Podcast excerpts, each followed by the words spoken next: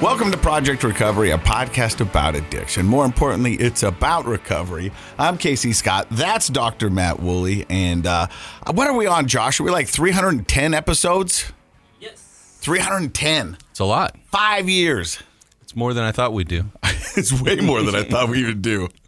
Uh. People ask me, though, how long will you do it? And I go, as long as they'll let me. Yeah. Because what, and I was just talking to our guest, Peter, and we're going to introduce you to him in just a second.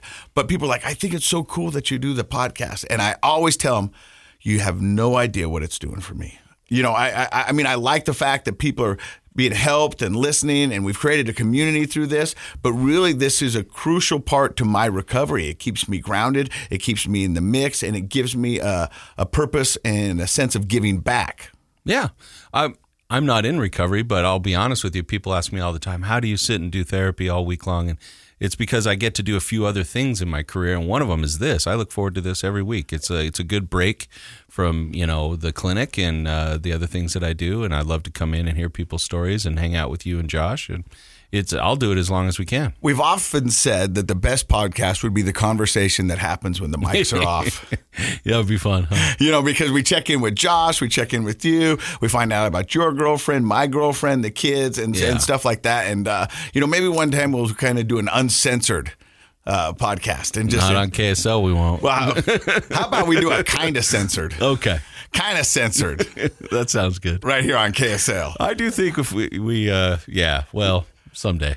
But so here's the thing. I'm, I'm glad we brought this up because there's other podcasts out there. Mm. And, you know, when you're talking about comedy, there's uh, like a blue comedy and a clean comedy. Right. And they often say that the clean comedy is more accessible because everybody gets to listen to it. Well, and a lot of comedians, I've heard them talk when they're not doing comedy about that. That's harder to do. Clean comedy. It's harder to make people laugh without shocking them. But you've got people like Nate Bargatze and, and some of those other ones uh, that Jim Gaffigan, yeah, and, you know, Jerry Seinfeld. Most of them are known as clean comics, right? And, and because everybody can enjoy it, and so that's what we wanted to do. And it wasn't just because we were working with K S L; is that we wanted a podcast that's true that everybody could listen yeah. to. And a lot of times, even our guest just asked us, he's like, "Who listens to this podcast?" Mm-hmm. And I go, "That's a great question. I don't think there's a lot of people in active addiction." that are tuning in weekly to see what we're up to. No, no, they're not tuning into a whole lot if they're in active addiction, right? I think the people who are tuning in are people that are yeah, in recovery. We know that. And people who have loved ones that are either in active addiction or recovery. Yes, yes. Because we try to tell the whole story. We say it at the beginning of the podcast. It's a podcast about addiction, but more importantly, it's about recovery. And it's about all the aspects that go into uh, recovery. And there is a difference between uh, being sober and in recovery. And that well, is? Well, well, I would say the difference is, uh, you know, the quality of your lifestyle and what you're, if you're progressing or just holding on. So to me, somebody who's just sober is sort of white-knuckling it through life, trying not to just being absent, use their D O C. Somebody who is in recovery has evolved their life to be finally what they wanted it to be. So they're healthy in, you know, mind, body, and soul. So here's a good example, uh, and we're going to talk to Peter in just a second because he's from Fit to Recover. But if you think about addiction, uh, kind of like a, a, a gym. So hear me out on this. Okay. So you're getting ready to go on a cruise, and you want to look good. So you want to go on a diet. And that diet's going to work, and it's going to get you fit, and you're going to look good for the cruise. Okay. But you want to change your lifestyle. A diet will get you a good start, but right, it's got to be a lifestyle change. Right. And right, so that's the difference between, you know, temporary being, versus permanent. Yeah. And recovery is hopefully permanent. Right. And, you know, so sobriety is, I'm just not using it right now. Recovery is, I'm not using, and I'm trying to make my life better. I, I think the people that come in who are in recovery and tell their story of recovery uh, are, many of them say something like, I'm finally living the life I always wanted. You know, and I never thought it was going to be possible in active addiction. And you've said that a bunch of times. It's that crazy. You, that even though you had in many ways a great life, it wasn't great because you were in addiction. And now you're finally living the full your life to the fullest, well, even I, though... life had some great opportunities for you before. I know there's a lot of things that I say on this podcast, if you've been listening for the five years, uh, that I've repeated over and over again. And I just told Peter it when we first walked in. I go, I remember when I was in active addiction and uh, my ex-wife left and my mom was upset, and work wasn't going good. And she sat me down and tried to, you know, do the motherly thing and, and a little tough love. She's like, Casey, this is this is B S, but she didn't say B S. I know. She goes, you're out there partying, having your a good... mom tells it like it is. Oh yeah, oh yeah, and then some. Yeah. But she's like, hey, this is B S, Casey. You're out there living it up, partying up, uh, having a good time, and we're all paying the price. Which is the perception, right? People think you're partying, having a good time when you're in addiction. And you know we were in a fight because I said, Robin, does it look like I'm having fun? You called her Robin. Yeah, you don't do that. You don't call your mom by her first name. No. That was no bueno. Right. Yeah, she goes, I am your mother. And and so, but but that was yeah. the thing. I was like, I'm not having fun. I'm just trying to get through the day. I'm just trying to right. get to an even baseline so I can actually function and get through the day. Right, absolutely. And the perception is that everybody's out there having a good time, but you've had so many guests sit there like, hey, I was, I was sleeping in a gutter. Yeah. I was using a sock to, for the bathroom, yeah. you know? I mean, it's just like, and you're like, whoa, yeah, that doesn't yeah. seem fun at all. No, it's not. It destroys your life, and it it reduces any genuine positivity that you have in your life, right? So I like to get a lot of my recovery wisdom through memes. Yes, we know. Nothing changes if nothing changes.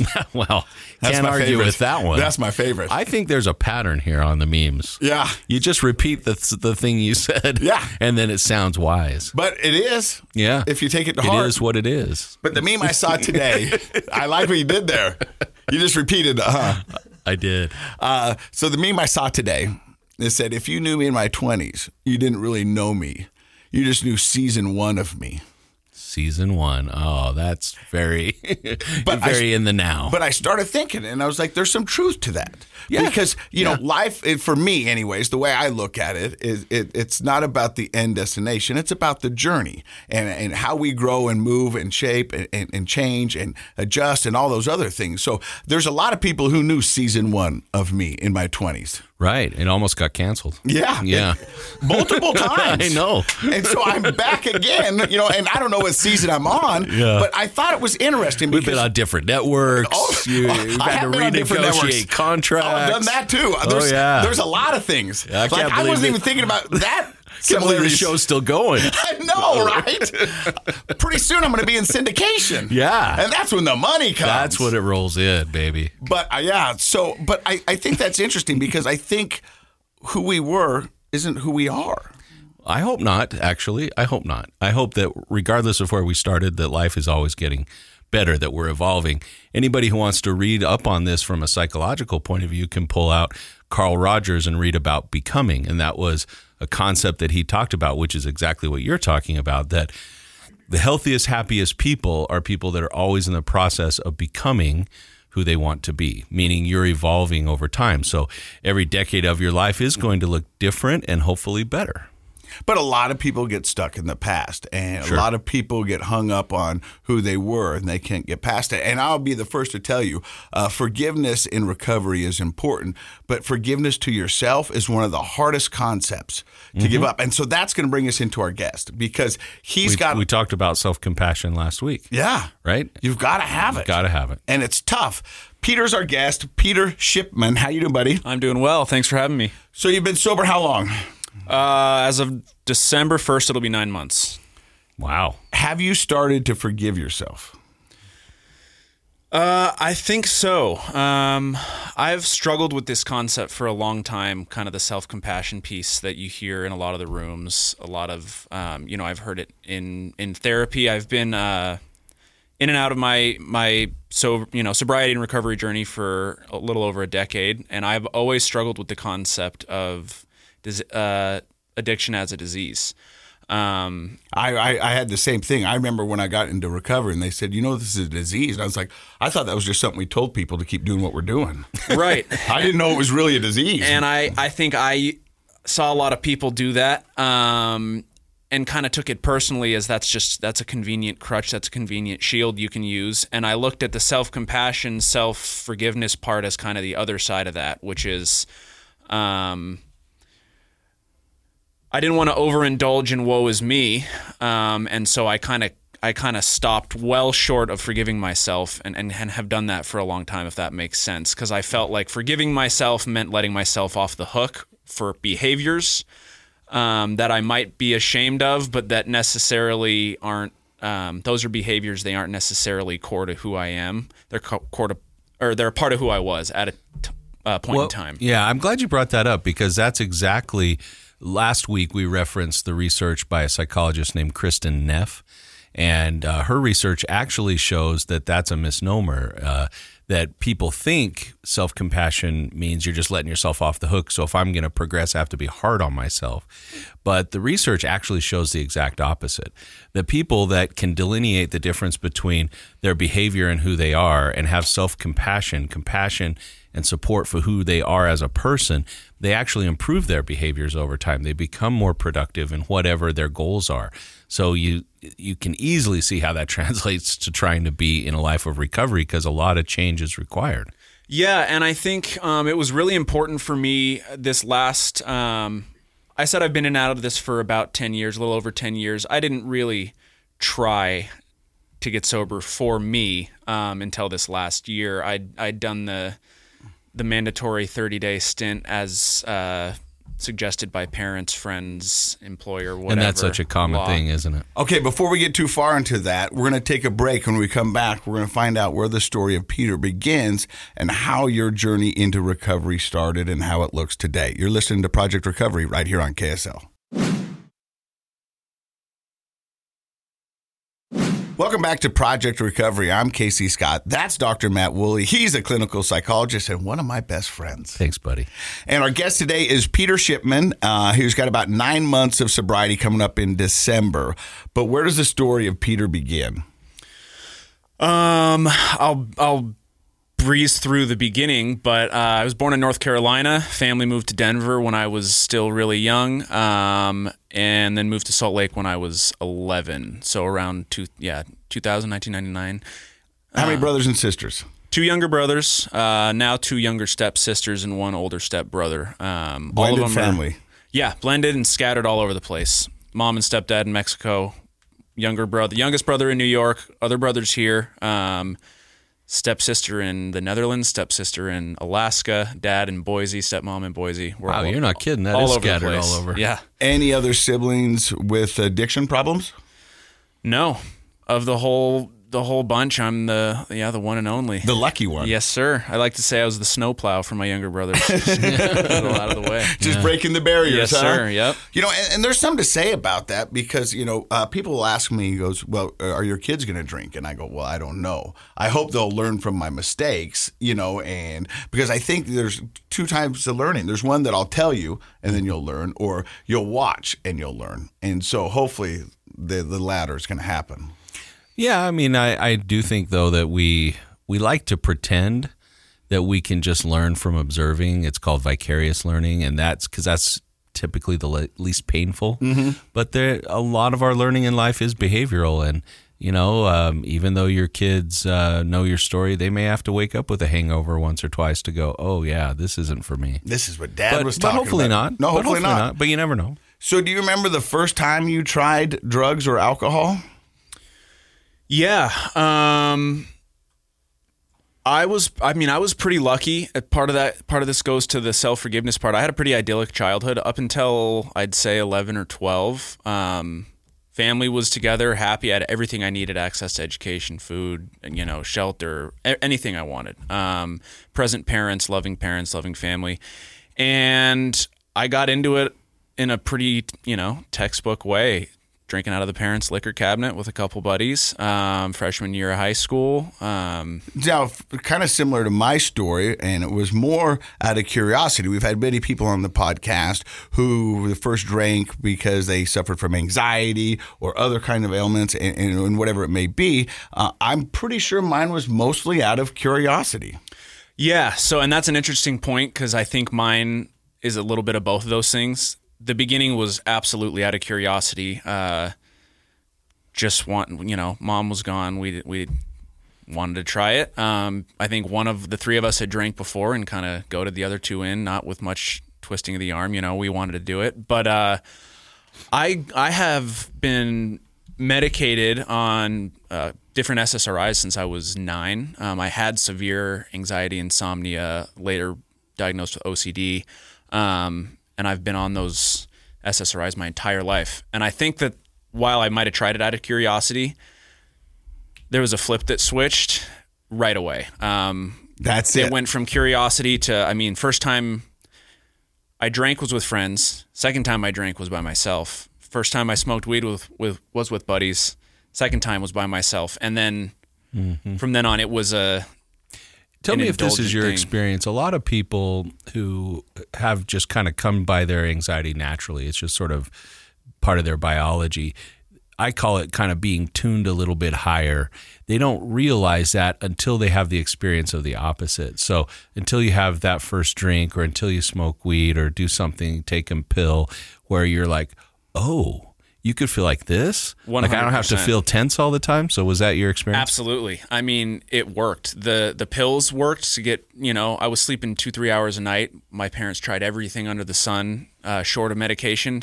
Medication finally worked, and it worked. And then the drugs and alcohol recreationally worked, but for the same reason you're saying, like socially, just, just sitting with myself. Um, every aspect of my life became easier. And I wanted, you know, a lot of people, I don't want to, you know, speak for the population at large, but a lot of my friends anyway, um, worked their way up to partying, you know, and mine didn't feel like partying. I, I did party. It was a social part of my, you know, my drinking and drugging, but it was also very much self-medicative. And I went from trying weed to being high all the time, you know, for the next ten years. Wake well, up. You've got that addict mental- mentality, which is the all or nothing. Yep. You know what I mean? There's uh, people out go, how come you don't drink? And I go, because I don't have an off button. If I get it in me, then we're off to the races. I like I would sit down with somebody who would have two beers and walk away with a half a beer in a cup. I was like, what's wrong? Are you crazy? Yeah. Why would you not finish that? I've thought about you before, Casey, when I've been out with friends and we'll be leaving a restaurant and you'll walk by a table and there are a bunch of half-finished drinks and beers. And you've told the story about going back and finishing those. Oh, I forgot those. to tip. I got to go back and tip, and I'll go back and finish their beer. I'll yeah. be like, what? I'm not going to leave that. Right, right. You know, but that's that's the addict mentality. Yeah. But what Doctor Matt kind of described, and you even mentioned it, is that you felt the switch flip. And and, and, and I think that's what it is, is that mm-hmm. high tune going down to a little lower. Yeah, I mean, I think you're saying what people have said to me in therapy, which is like, I didn't know I could feel that way. Yeah. Like I didn't realize I was sort of vibrating all the time. My my anxiety was so high. In fact, um, a mom joined a session with a teenager with me the other day, and um, we were talking about his anxiety. He said, well, I don't think I have anxiety. And so I asked him a few more questions, and finally his mom broke in, and she just said, you vibrate in the morning. Like you get up and you can't sit still, and you're all over the place, and you have sort of a, a vibrating thing. And he's like, well, yeah. And she said, sweetheart, that's anxiety. Like, yep. like you, you don't have to feel that way. And it helped him kind of rethink, oh, yeah, th- this isn't how my brothers feel. This isn't how my friends feel. Well, because we only know what we know. Right. And, right. you know, in, in no other way until you try that drug or that alcohol like Peter did. And, and he was like, wow, this is must how other people feel. But you said that it escalated pretty quick. You went from smoking weed with friends to smoking weed by yourself to smoking weed all the time. Yeah, well, I think to that point about realizing I can function at a little different frequency is I just didn't want to do anything uh, without it anymore. So it wasn't this case of like, I'm going to check out and tune out and I'm going to disregard all my responsibilities because I'm choosing drugs and alcohol over them. It's I'm going to keep living my life. I'm going to play sports. I'm going to go to school. I'm going to work, but I'm going to do it at this frequency because it's more comfortable. So it was just, yeah, I was under the assumption that like, well, this is just going to be here. It was very private. It was very much, I, I didn't wear it like a badge. I'm sure I did at times in high school, you know, at the parties, but Going out, going about my day being intoxicated was very much something that I like to hide and just know like this is my secret bullet. I'm going to always have this with me. And that was, that started young for me. Um, and it went up. Yeah. Weed, mushrooms, psychedelics, you know, ecstasy, that stuff in high school. Um, and then it escalated, you know, got into the pain pills and then the rest, heroin, crack. Okay. Well, I, I yeah. want to take some time with it. So, uh, high school, pretty good high school career.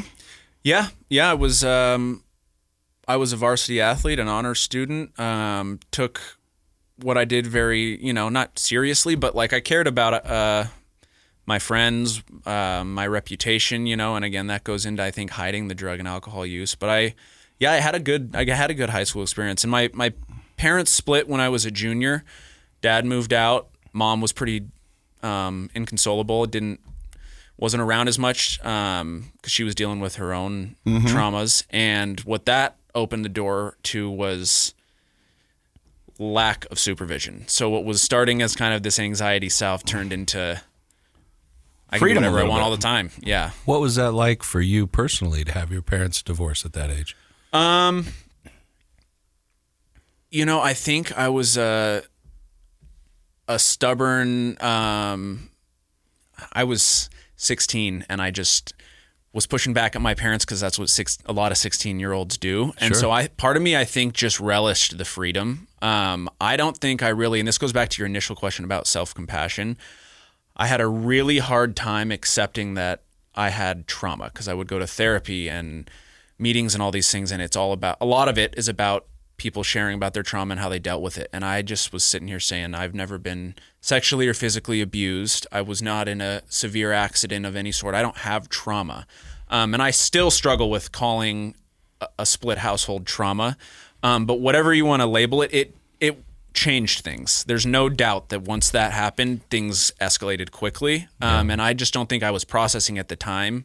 I was just happy to have no supervision. Well, well I, I appreciate that you are a little uncomfortable with the word trauma just because currently that is kind of the vernacular of our day where people are overusing the word trauma and therefore diluting its meaning in a person's life. What I would say, if we could describe what you went through without the word trauma, we would say a sixteen-year-old, even though they do, we call that middle adolescence, they they often push back on any authority, including their parents.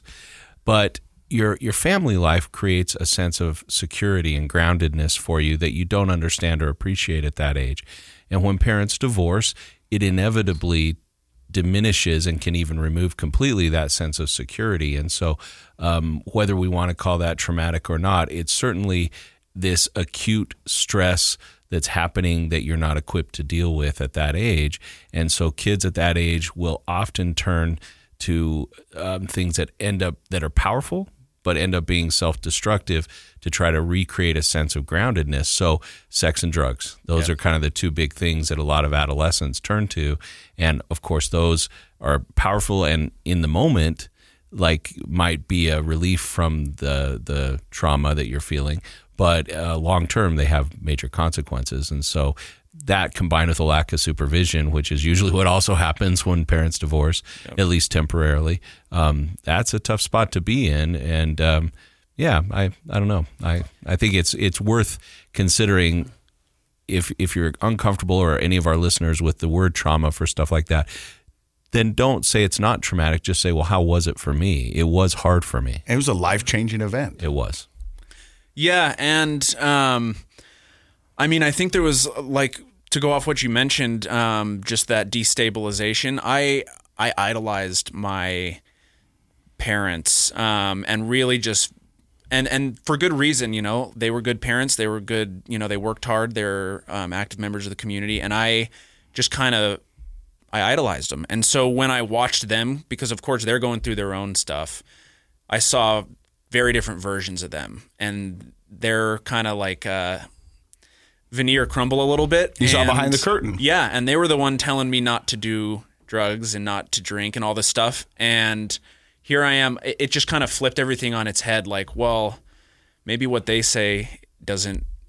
Yeah. It doesn't hold you know, as much as I thought it did. Exactly. So I kind of Because took, if they've got it all together, then they wouldn't be in the situation that they're in. Yep. And I looked at that. I took that worldview and ran with it. This kind of like moral relative is like like all the things I was told were right, wrong, good, bad, might not be. Question everything, yep. right? How about you mentioned at, before the step-siblings came into the picture, you were the oldest. Yeah. And so in a situation like that, you have two younger brothers. Did you – feel or did your parents actually put responsibility on you to sort of take care of them in any way? Um, so it was an ugly and still is an ugly acrimonious split. Um, and mm. there was a lot of triangulation going. And I, um, I don't want to disclose too much, but it wasn't, yeah, it wasn't, it wasn't um, kind of cut and dry. Now we have two families. It was ugly for a long time. And I was definitely the linchpin between a lot of it and still Still am, and both my brothers now are adults and have gotten dragged into that. Um, mm-hmm. But it's still, they can't really, my parents don't really can't really coexist. Um, that makes it hard. Yeah, and I do feel that's one of the areas where, like, I feel like I can forgive myself for a lot of the the stupid, um, dangerous, impulsive stuff I did while using, but not being there for my brothers when they were, you know, I guess one grade school, the other kind of middle school, and then into high school. Um, I was kind of tuned out. I was not kind. I was definitely tuned out, and I was not. And that's those are formative years for them. And I still struggle, and I think we're repairing because then then it went on for a decade where I was just using and gone and out of the house. Absent. Yep. Um, but even while I was still there, I definitely, yeah, I regret um, not being able to be like a a big brother, you know, role model big brother. Spoken just like an oldest child, right? Because you oldest kids, even when parents are fully functional, tend to feel a sense of responsibility for the younger siblings, and especially when you used a great word, destabilization of the family occurs, that they feel that. So I can see how that's probably something you'll continue to to work on, and that's the power of self uh, compassion, is being able to deal with something like that and not just stuff it down, realizing like I had, you know, I have to re- revisit that with hopefully a professional and and work through like, how do I feel about myself? I was a kid dealing with stuff, well, you know, but I also felt this responsibility. Now I feel guilt for not being there for them in every way, but could I really have been? And yep. how, you know, what am I expecting too much of myself in retrospect? So it's a lot to to to deal with. And I my only advice to someone in your position is take your time. There's no rush. Yeah, and those are hard things for addicts to do. Yeah. Be patient. Um, but yeah. yeah, I'm. That's the only thing that's worked so far is little bits at a time with them. Um, mm-hmm. Yeah. So where does it go from after high school? Uh, so I left. I graduated high school in two thousand ten, and I went to college in California, um, Southern California, small school. I played baseball there, um, and left with a pretty severe Uh, cocaine addiction. Um, my early, my first two years of, of high school, my parents were still very much involved in, I was doing all the A C T and S A T prep and um, A P classes and all this. And we were visiting schools, and I was, you know, um, mm-hmm. again, incredibly fortunate to be sent on that trajectory. Last two years were a little different. My grades dropped. I was using, um, and there just wasn't the time where, and they did their best, but there wasn't the same kind of like attention to detail. Yeah, or, yeah. And desire on my own part to really like go better myself after high school. I kind of sputtered out and was like, I just got to get out of this state. This was the one school that offered me a baseball scholarship, and I had never heard of it before, and it was tiny. And I was like, well, it's in California and it'll get me out of Utah. And my little cohort of friends at that time, we were all doing a lot of coke, started doing pain pills. Um, So I went to college in California, and when I came back that first summer, um, all three of them of what I would consider, well, there were five of us really. All four of them were addicted to heroin. The, the you know, Rio Grande area was up and running, and I kind of came back and, you know, having left, been like, yeah, we were partying way too hard. I'm glad I got out. Came back and was like, wow, this is very much mm. a changed ballgame. Um, shortly thereafter, I went I went back to college uh, for second semester, and while during that second semester, one of one of the five of us overdosed and died. Mm. Um, I came back that next, you know, in between freshman and sophomore year, reached out to one, and I was not being a, a you know, a, I was still still getting high at college. I was just. I didn't have a dealer out there. I didn't know where to go look for it. I was a little insulated, so it was just back to kind of smoking weed and. and a little more mellow. Yeah. Um, definitely still using it like an addict, but like things are a little less volatile when you're, for me, when I'm a pothead than when I'm running and gunning with the other stuff. Uh-huh. And so I came back and kind of, they were a mess, and I was um, not, and I definitely had a sense of like, I made it out and they didn't, you know? A glimpse of what your future would have been like had you stayed? Yeah. And I think instead of heeding that as a warning, I took it as a, as a, a sign of I'm more capable, um, which was I can not handle the case. It. They yeah. can't handle it. I can I'm handle different. It. I'm different, which really I was just fortunate to to be out there. It had nothing to do with with willpower or willpower. Any of that other stuff. Yeah. So I came back and I reached out to one of those. Um, well, each summer I'd come back and I'd get, I didn't really get a hold of them because they were they were at, pretty tuned out. But I had another buddy who was doing and selling pain pills, and I got really into the oxys. And so every time I'd come back my summer, I'd work, I'd install sprinklers and do Oxycontin. All, you know, all the paychecks would go to that. And I was, that was the first time where I started noticing, like, this isn't that, like, anxiety uh, reducer so I can go about my business. This is, my business is going to uh, you supply went from my drugs. Wanting it to needing it. Yep. And I stopped going out. I didn't, I didn't want to socialize, you know, um, things started to change. And yeah, so I, I, I kind of, I think that's where the thorns kind of first got in me, was while I was at college, and I was still lucky enough to get to go back to college, um, out there. And I, I did well. I was the editor of the school newspaper. Um, I, you know, I graduated, uh, with the degree at, you know, honors degree in English literature. I played baseball for two of those four years. I didn't, um, didn't finish it out, but ostensibly I was fine. I was still holding up enough to everyone around me to be like, I'm, Well, I'm I mean, what addict. You just described is better than most. I mean, as far as achievement at a young age. But that's an addict. I mean, that's, you know, we're checking the right boxes. Yep. Because th- these ones make you think that I'm okay. And those gave me all these convenient shields to say, look at, and, and especially does my friends. Graduate with this? Does right. an addict do this? No. And like you said, you could, if anybody questioned you, you could say, well, look at all my buddies that yep. I, I went to high school with. And it, exactly. And it came, I came back um, after I graduated in twenty fourteen and was like, all right, I'm going to take the, the, what is it? The G R E. G R E. Yep. Mm-hmm. And I'm going to go to grad school somewhere else.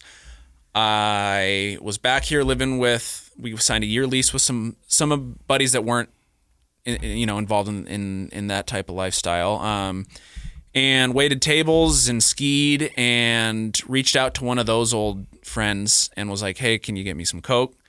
Sure, go pick him up. He takes me downtown, buys crack. At that point, I was not, I was enough into it. I was like, sure, I'll try, you know, whatever. Um, tried it, and well, you probably had this false sense I can of handle I it. can handle it, yeah, right? one hundred percent. Yeah. Yep. And I was working an internship at a marketing place and took the G R E, did very well, and got accepted into a grad program at N Y U and was all set to go.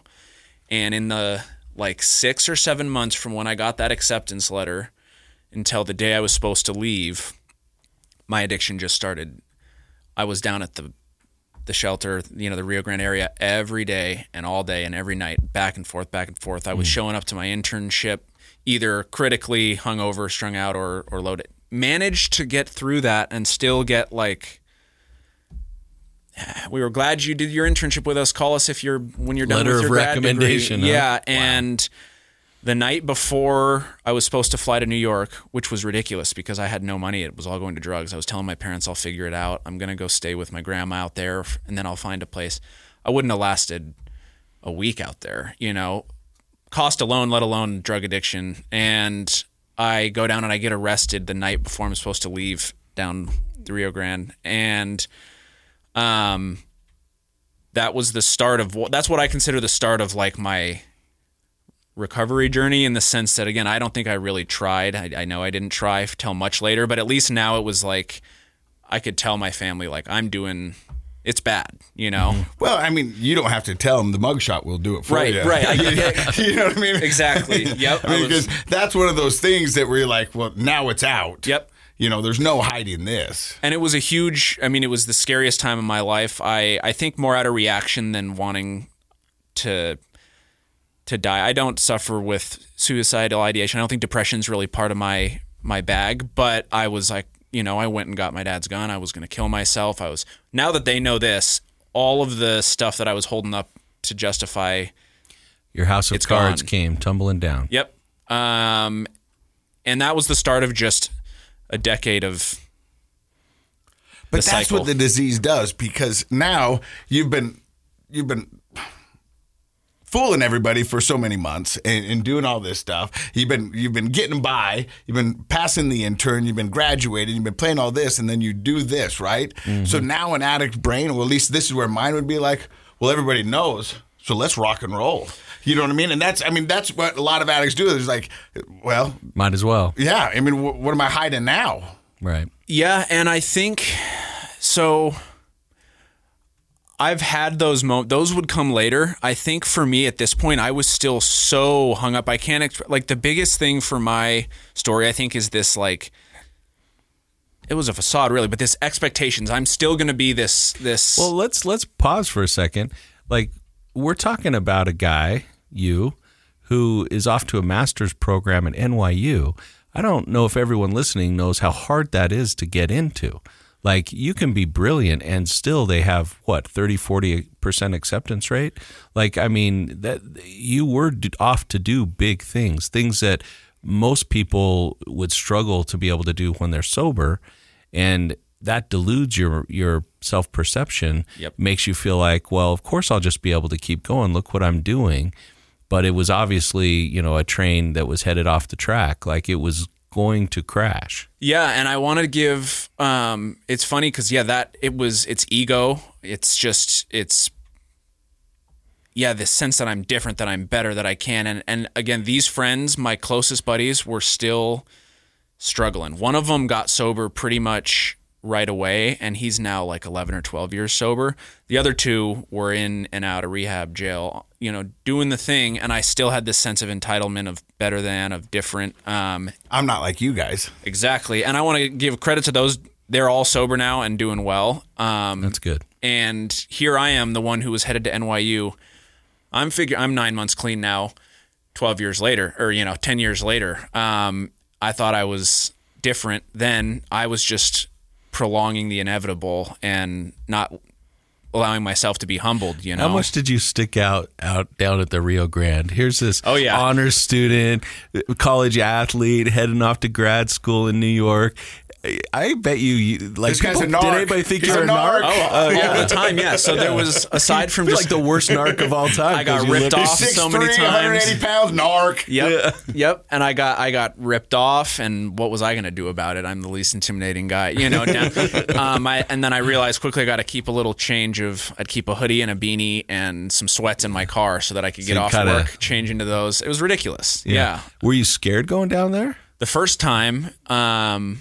But it's... I think you'd have to have an addiction to go hang hang out down there. Yeah, and then it became the place that I I just longed for. all. The, and it's it's wild that still to this day, like the cravings or the urges or the, the fantasy about using when it occurs is not usually about getting high. It's about like disappearing into a part of the world that I'm not a part of, um, have been fortunate enough and blessed enough to be like kind of insulated from. And so there was a thrill. It was, it was scary. And then it pretty quickly turned into a, like, I love that, like danger. I, yeah. No one knows I'm down here. No one would like, I get to kind of disappear and then I get to go get high in my car. Do you ever drive by there and get any sort of feelings these days? I work right by it. Well, um, not so much. I mean, I work very close to an, uh, you know, the ballpark area, which is another area I ended up later in my addiction um, a lot. Um, and I think it's been a blessing to work down there, actually, because it's it's kind of rechanneling my association with the area. Mm-hmm. Um, it really is just time and patience. Like at first, it was really difficult. I remember my first week at work, I was, yeah, like this is going to be hard. And it's it's amazing how just... Yeah. Being there and not getting high enough times. It's exposure therapy. Yeah. yeah. So you you don't go to N Y U. Yeah. Uh, you get arrested the night before. Yep. Where does your journey take you from there? Um, so I went to to uni for detox, went to... Uh, forty I know somebody else that went to uni I went for uni. detox. Yeah. Yeah, seven days. Roomies, yeah. Um, so I went... Yeah, I think, I, did you say seven days? Yeah. yeah, I think me too. And then I did their outpatient program, relapsed during that outpatient program. Is that program. the Recovery Works program that they used to do?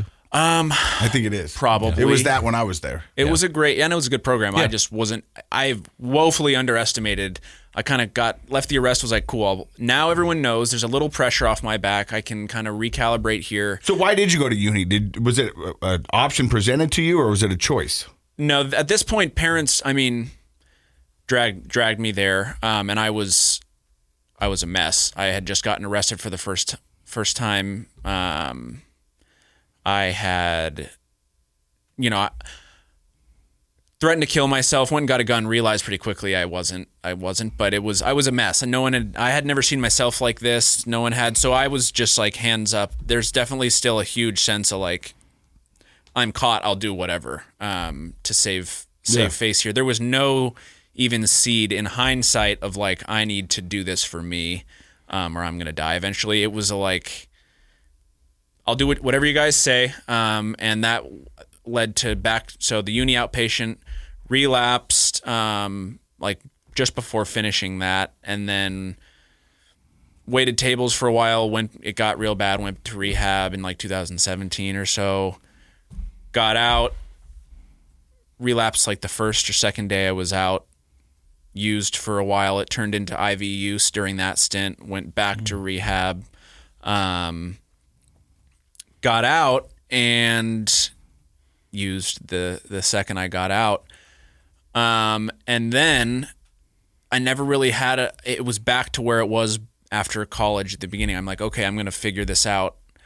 Um, and I went, I applied and got into grad school at the University of Utah. I said, I'm going to stay here. It's actually affordable. I'm going to do this. But I, the, the, I had, was still, I'd go a couple days sober. This is another thing. My period, my pattern of use was, um, somehow for the first six, seven years, maybe even more, I'd go on three, four day benders. I'd clean up for three or four days, three, four day benders. It was just like clockwork. So I was able in those like interim clean parts to like get some stuff done, uh, go to work, pay my bills, just enough, you know, and I, and apply to grad school. And that was in two thousand eighteen.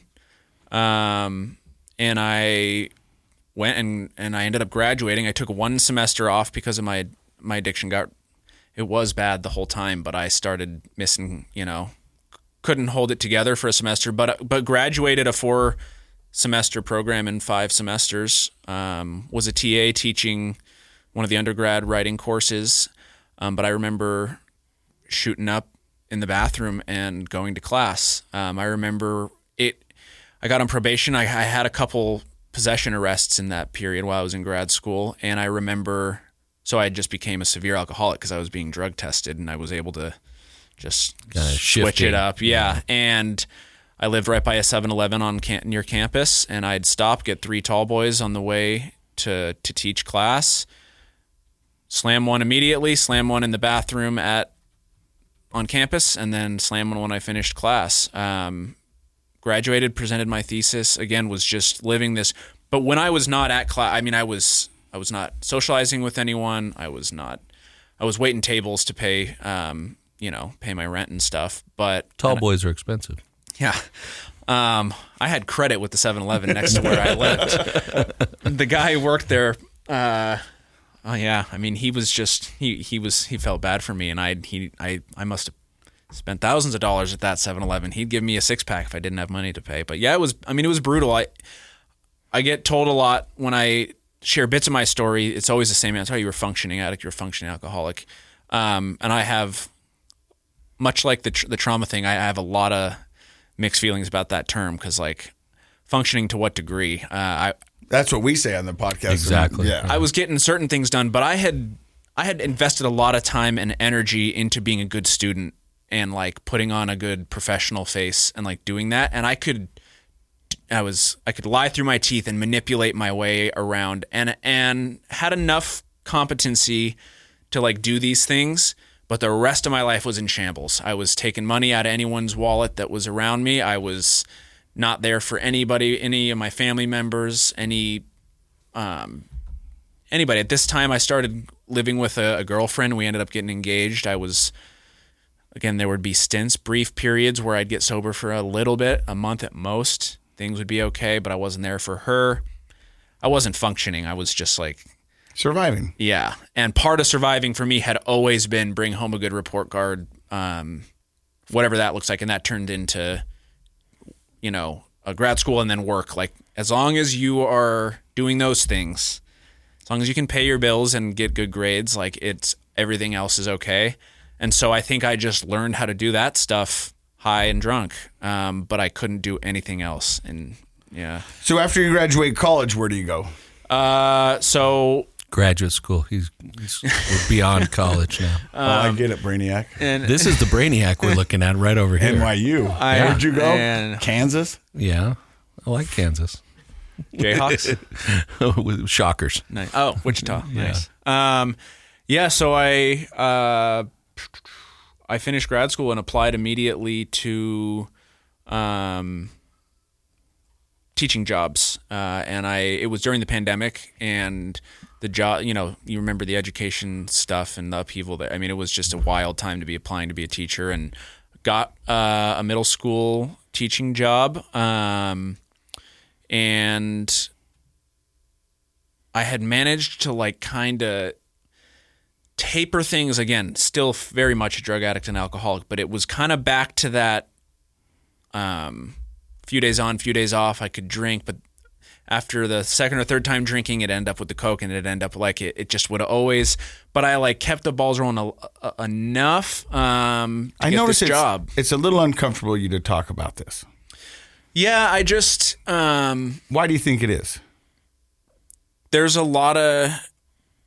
I mean, A, because I was just deceiving everyone. Um, and B, because there's a mix of pride over the fact that I did... I, I still did go to school. I still did get this job. And I, when I was a teacher, um, again, the functioning thing, I could have been a much, much, much better teacher. Um, and there were periods of... sobriety during my first couple uh, years as a teacher, some significant ones, you know, um, good chunks of the school year.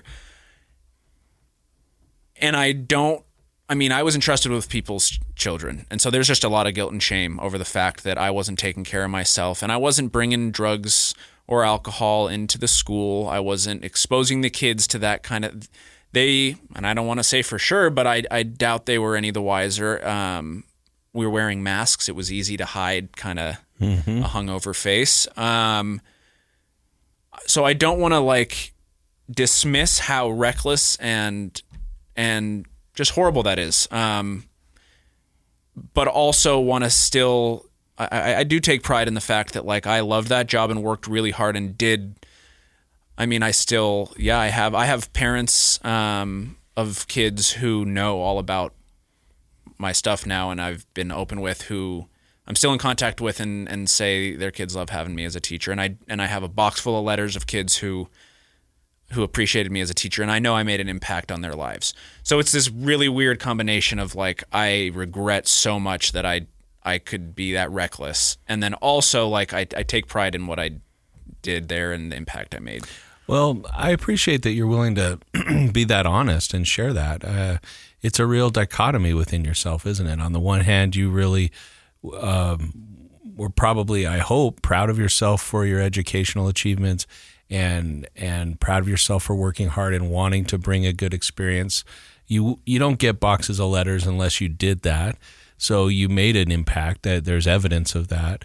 Uh, parents who are willing to say that they still appreciated you, even after learning about your addiction.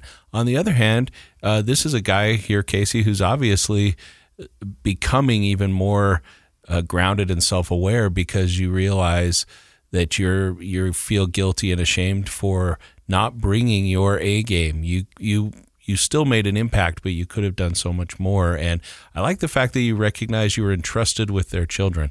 And I wish more teachers, I, I think most of them probably do, but that's such a special Um, profession, because you are, there's a huge amount of trust when we send our kids off to school, that not just that they'll learn, but that they'll be safe and, and, and well regarded by their teachers. And so I can tell that you're struggling still with some of that. And another argument for working on some self-compassion, because I, what came to my mind when you were talking about that is he was doing the best that he could, because you were behind the eight ball with that addiction, and you still wanted to show up for those kids.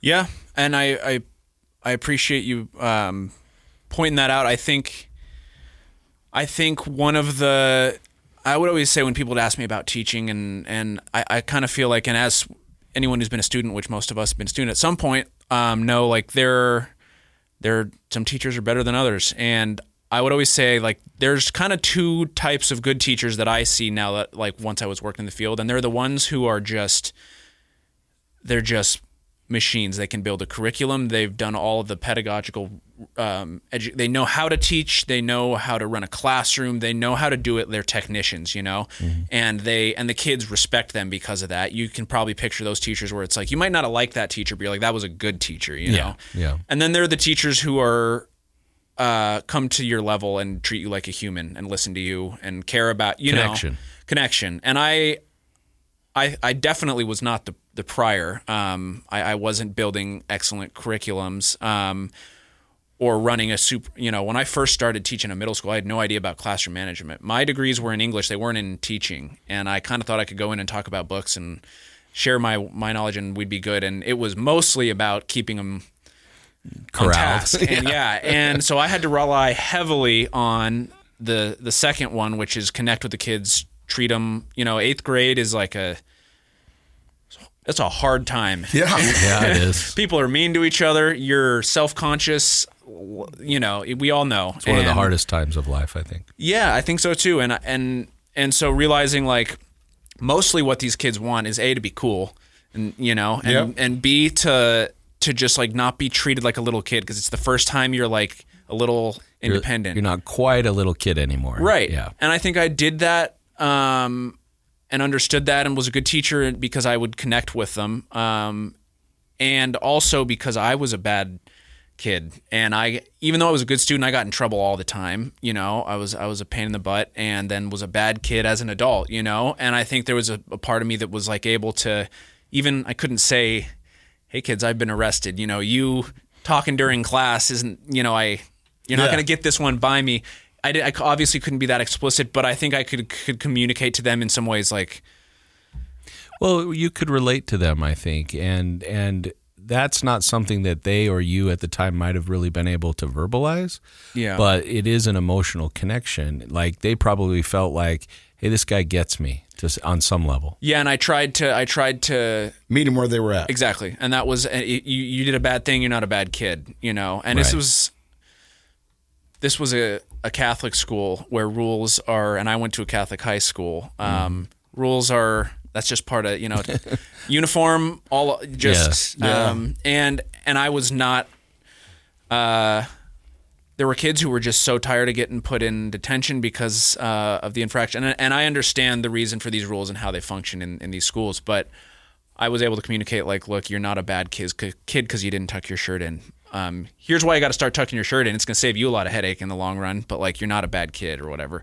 Um, so yeah, anyway, I was teaching, was teach. I taught there for three years. So how did it end? What does, uh, Peter's rock bottom look yeah, like? Yeah. So this happened during, um, so my fiance, we were living together and she, pandemic's kind of ending. Um, I'm working this job and I, I start getting, I, I, I, like I said, for the previous, like the first year, year and a half of teaching there, I had maintained it to this where I was just kind of drinking.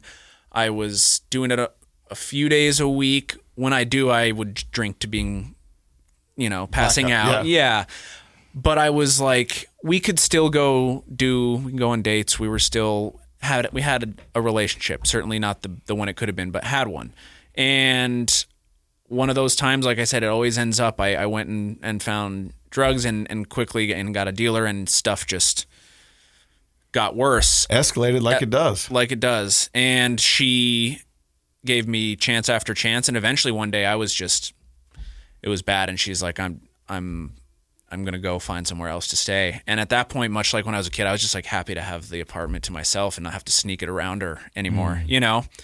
Um, but then she was, she had been gone for about a month, and what went from those few days at a time, I'd, I'd schedule it around when she had to go do something, when I'd have it the house alone and, you know, just lying, manipulating, now sneaking. no supervision again. No supervision again. And yeah. I was, this was the first time in my life I was using all day, every day, and I wasn't sleeping at night. I was, and this was, so this was the first time it really started impacting my work, impacting everything. I started having ask for help for rent, you know, from family, um, it was like I was waking up, going to the dealers, you know, running um, immediately after work and then up all night using. And then, you know, I'd, I'd crash for a day. Eventually the body's got to sleep, and I'd, I'd show up late to work, you know, sleep through alarms. I had an overdose in that interim where fentanyl overdose, had to be Narcan back. Didn't tell any, again, not telling anybody, didn't tell anyone I overdosed, didn't tell anyone I was,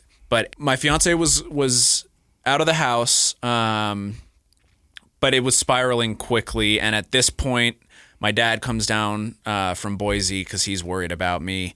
He kind of guards my door for um for four or five days. I'm locked in the room. He talks to my I, I talked to my boss. She was wonderful. She knew about my issues before she hired me. She didn't know the extent, but um I opened up with her over over time, and she worked with me. She would give me a couple days off when I needed them. Um we wrote up a you know kind of probationary contract for my employment there. She did everything she could to keep me. Um, and finally, it was the spring of like twenty twenty-one, I guess. And I had to go to treatment. It was just so bad. I was using every day. I was a, a complete mess. Um, and she allowed me to go for the last month of school, um, go get help. And they got a long-term sub for that month. And they, my class sent a, le- uh, they just thought I was sick, the kids, you know, but sent a big letter. My boss sent flowers. Like, I was getting all of the support. And this is something I want to, like, again, with the trauma thing I and the self-forgiveness, like, I had all the support. I am, I'm a one in a million in terms of like the support network I've had and the second chances I've been given and all of that.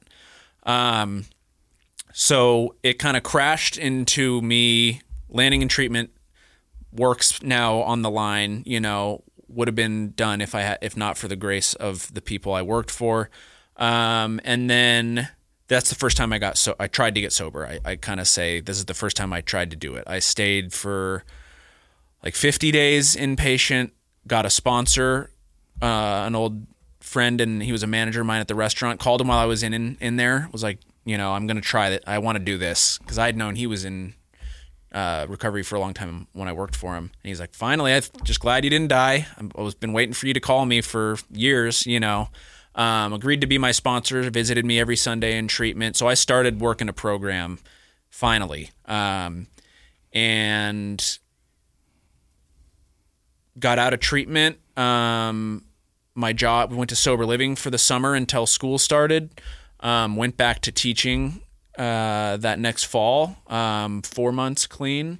Um, and I should have shouted him out earlier, especially since I, I now work there, but Fit to Recover is in, entwined in this whole thing. Um, so I was never willing to start A A or get a sponsor, any of that. I didn't do any of that. But I got introduced to Fit to Recover in two thousand sixteen, uh, referred there by a, a pro, probation officer, um, and met Ian that first time I went. Ended up getting taken there when I was in treatment, and that was always the place I went back. So I didn't have a program I was working, but I knew Ian, and I would call Ian. He, for some reason, he was the only, I just hadn't experienced a place like that where like I came from this place of like, I can't tell anyone what I'm doing. I got to hide. I got to, and that was like the first time I'd been in a place that wasn't an A A room or like a, where I was like, oh, this is safe, but it's also like a community. It's not just. And there's no shame or judgment, right? Yeah. And that's a very different experience. And I felt that. And so I would always just call Ian. So like throughout this story I've been telling, every few months I check in with Ian, I'd get all gung-ho, I'd go to Fit to Recover for a few months, and then I would drop off the face of the earth. And then I'd call Ian a year later and be like, come on back, you know, and that would, and that's gone on um, and continued to. And so finally when I, this, I, I went to treatment and I got about four months clean going back to teaching. Well, a big part of that four months was um, Fit to Recover. I was there every day. Um, I started taking part in their, their, creative arts program, their music nights. I, I was a musician uh, in college and, and since. Oh, and, sure you were. I mean, you, yeah. N Y U, athlete, you forgot to mention musician. Well, that's how I work, where I work now. Yeah. And and so I'd go to their music nights and I uh, would be at workouts every day. And um, I was working with a sponsor and I was doing, and it was finally like I actually, this is the first time I was like, I'm going to be sober the rest of my life. Like I actually want to do this. I'm not going to just try to drink or just smoke weed or just do this to appease someone. I'm going to like, I'm going to die if I don't. You were, you, you were no longer negotiating your sobriety. Exactly. And that's what a lot of addicts it's do. It's a they, different switch that flips. Yeah. Yeah. Oh yeah. Because you're like, well, if I can do this, then maybe I can do this, but if I do this, maybe this and whatever. And, yep. and, and they negotiate it. And yeah. it's until that you're right, Matt, that, that flip switch. And you were like, oh, wait a minute. Yeah. And I think, I mean, um, I scared once, once I had the apartment alone and started using every day, it was like, oh, I, I, this is me too. I think it took me almost a, or a decade to admit that I'm an addict. And, and, um, I'd been an addict all along. I just, mm-hmm. for whatever reason, like it took me a little longer to get to that point where I, the realization. Yeah. And I, and I guess maybe I'll, a lot of other people would have gotten there earlier, even having lived my same story. I just, I was stubborn and egotistical and, and I guess vain and whatever else I was, I'm different and I'm. Well, our experiences shape our perceptions of the world and ourselves. And from a very young age, your experience was, and you know, I don't want to embarrass you, but honestly, you, you have a, a high intelligence and you have a high capacity for learning and, and performing and wanting to succeed. So we've talked about, you know, college level sports, music, and then uh, a lot of academics. And even if a person were studying something that's not like, you know, the most difficult thing to understand, if you haven't been to graduate school, like, like it's the, the fact that you could do all that, write a thesis, present it, and be as uh, addicted as you were, was actually training your mind to believe something that wasn't true, which is I'm invincible. I'm okay. I can do anything I want to do. I look at all these achievements that I have in not just one narrow area of life, but many areas of life. And so it, while it was destroying your, your self-perception and belief about yourself and the world, and on one hand, it was building up this false sense of uh, invincibility on the other. And so ultimately we look back on that, we might say, well, I was cocky or arrogant or whatever, but it's like, I don't know. That was your experience at that time. Your brain was logging that I can do all this until eventually the realization catches up with you that you really can't.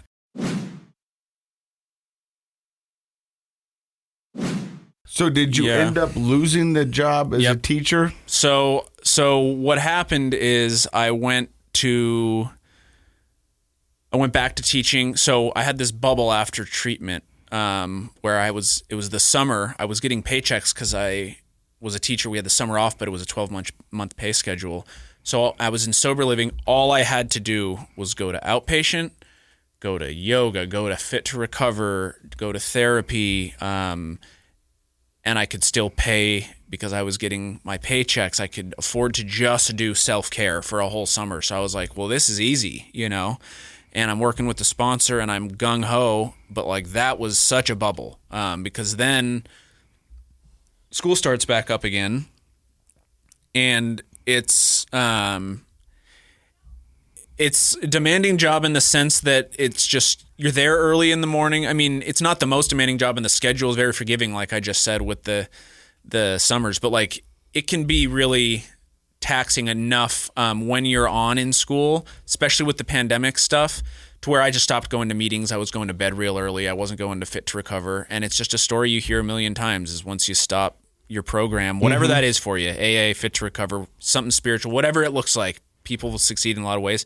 Once you stop doing that and recovery becomes second, third on the priority list, which it did for me. I was like, this job is what's important. Um, it was only a matter of time. So December, I was about eight months sober and I, yeah, I relapsed. I just gave, I gave in one day. I was obsessing and ruminating and I'd been, my cravings throughout the whole time were getting bad because I stopped doing anything about it. I was mm-hmm. just going to work and then white knuckling at home and it was tough. So yeah, I, uh, relapsed. And then that December to this past, the end of February was just a run that made the first one look, I mean, it was a story you always hear in the rooms too. Like it's progressive. It's a progressive, um, disease disease. And when you pick up, it's going to pick up where it left off and it's going to amplify.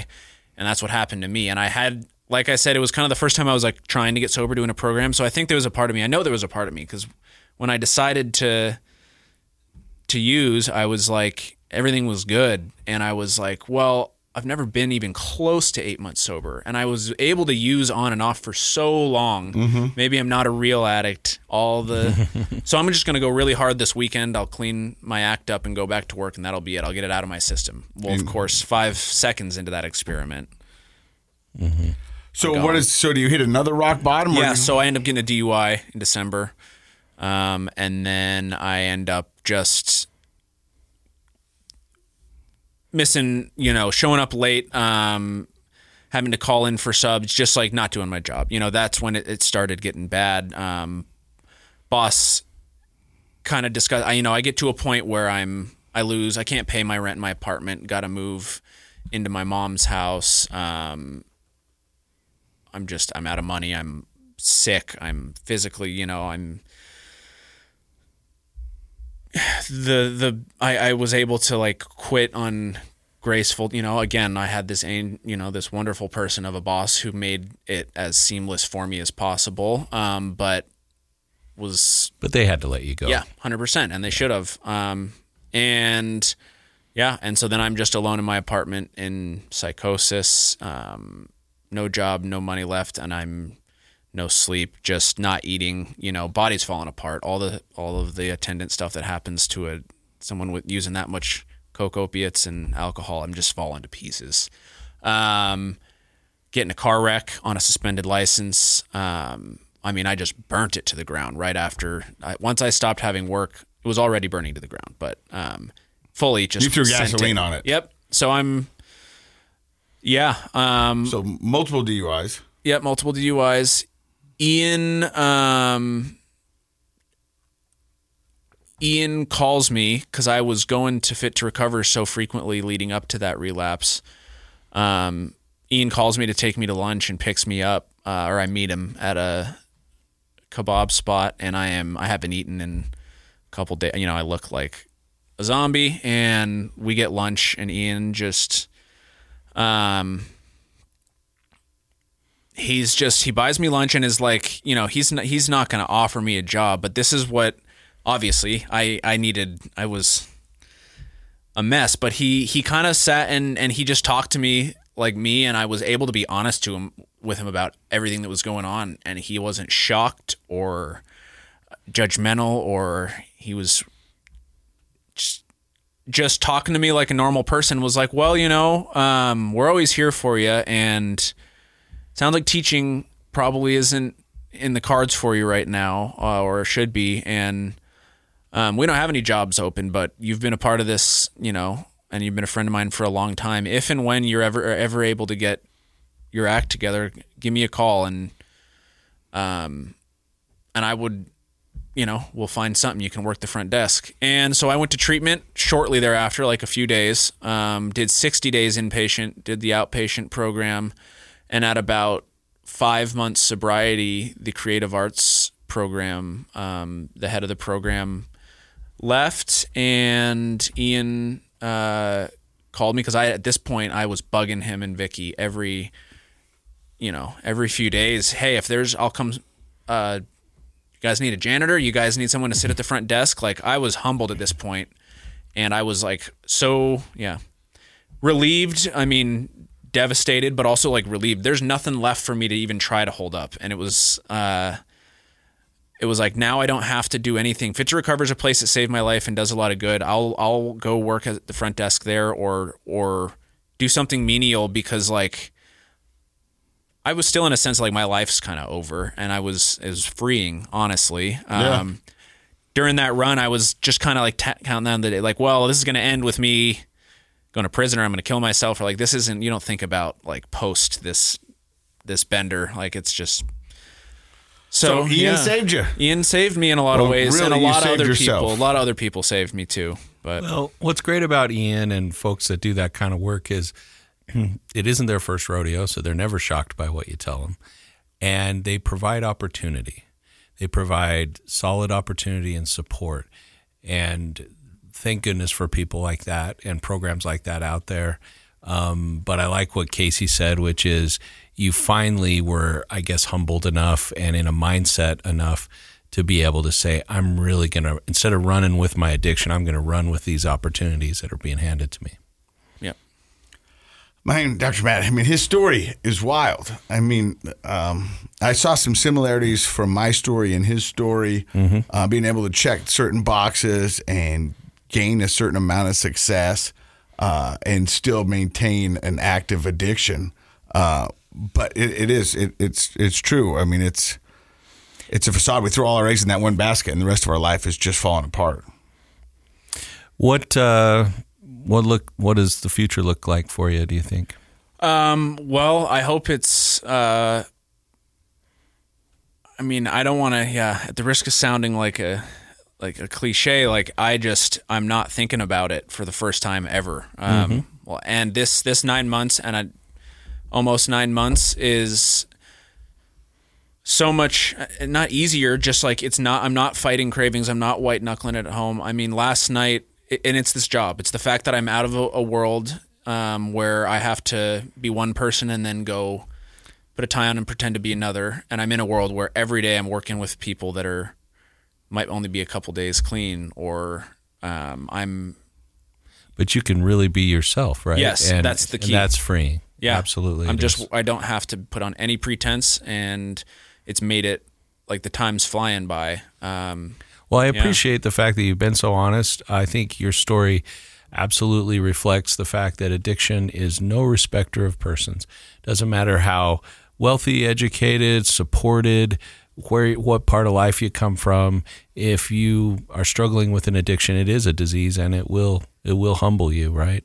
And uh, I get a sense from you that you feel um, happy, like yeah.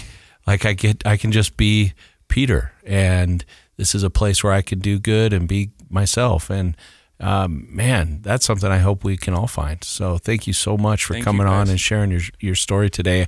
I think this is going to resonate a lot with our listeners who, um, maybe are toying with the idea that somehow we can beat this disease, uh, through our, you know, hard outthink work it, or outthink, yeah, outmaneuver it, but we can't. You know, the thing about Peter's story, uh, makes me go back to, uh, Rob Eastman. And I remember Robert Eastman, when he first told his story, was that, uh, he was a man of many masks, and he'd have a mask for this situation, a mask for that situation, a mask for this situation, and he was never sure who was underneath the mask. And nobody really... It's hard kn- to keep track of after a while, right? You, you know, and it sounds much like Peter's story. He had a mask on. He had this educational mask. He had this, you know, Pioneer Park mask, you know, all these other ones. And so for the longest time, Peter, I'm not sure you knew exactly who you were. Mm-mm. And it's till you've been stripped of everything and you're down and you're looking out. That's who you look in the mirror and find out, who am I? Do I have one more fight in me? Who do I want to be? Do I want to be happy? Do I want to give back? Who are my people? Who is my community?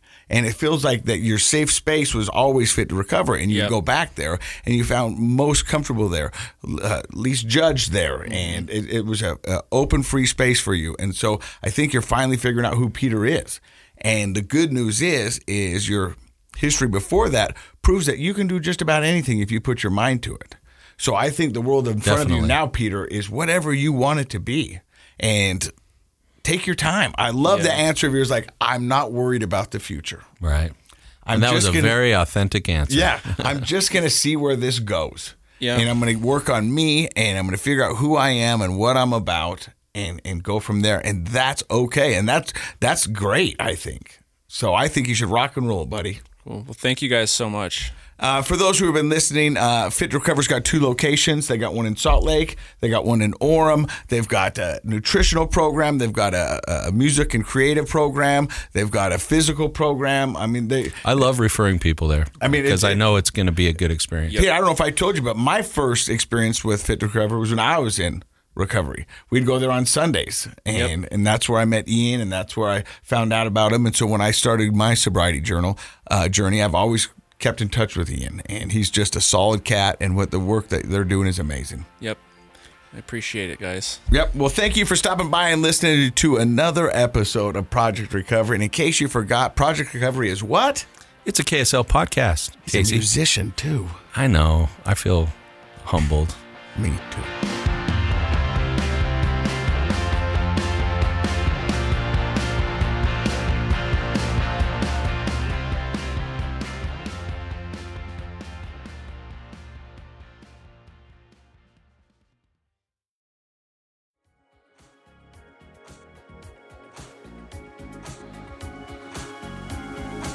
contents of this program are for informational purposes only. The program is not intended to be a substitute for professional medical advice, diagnosis, or treatment. Always seek the advice of your physician, licensed therapist, or other qualified health provider with any questions you may have regarding a medical condition. Never disregard professional medical advice or delay in seeking it because of something you've heard on this program.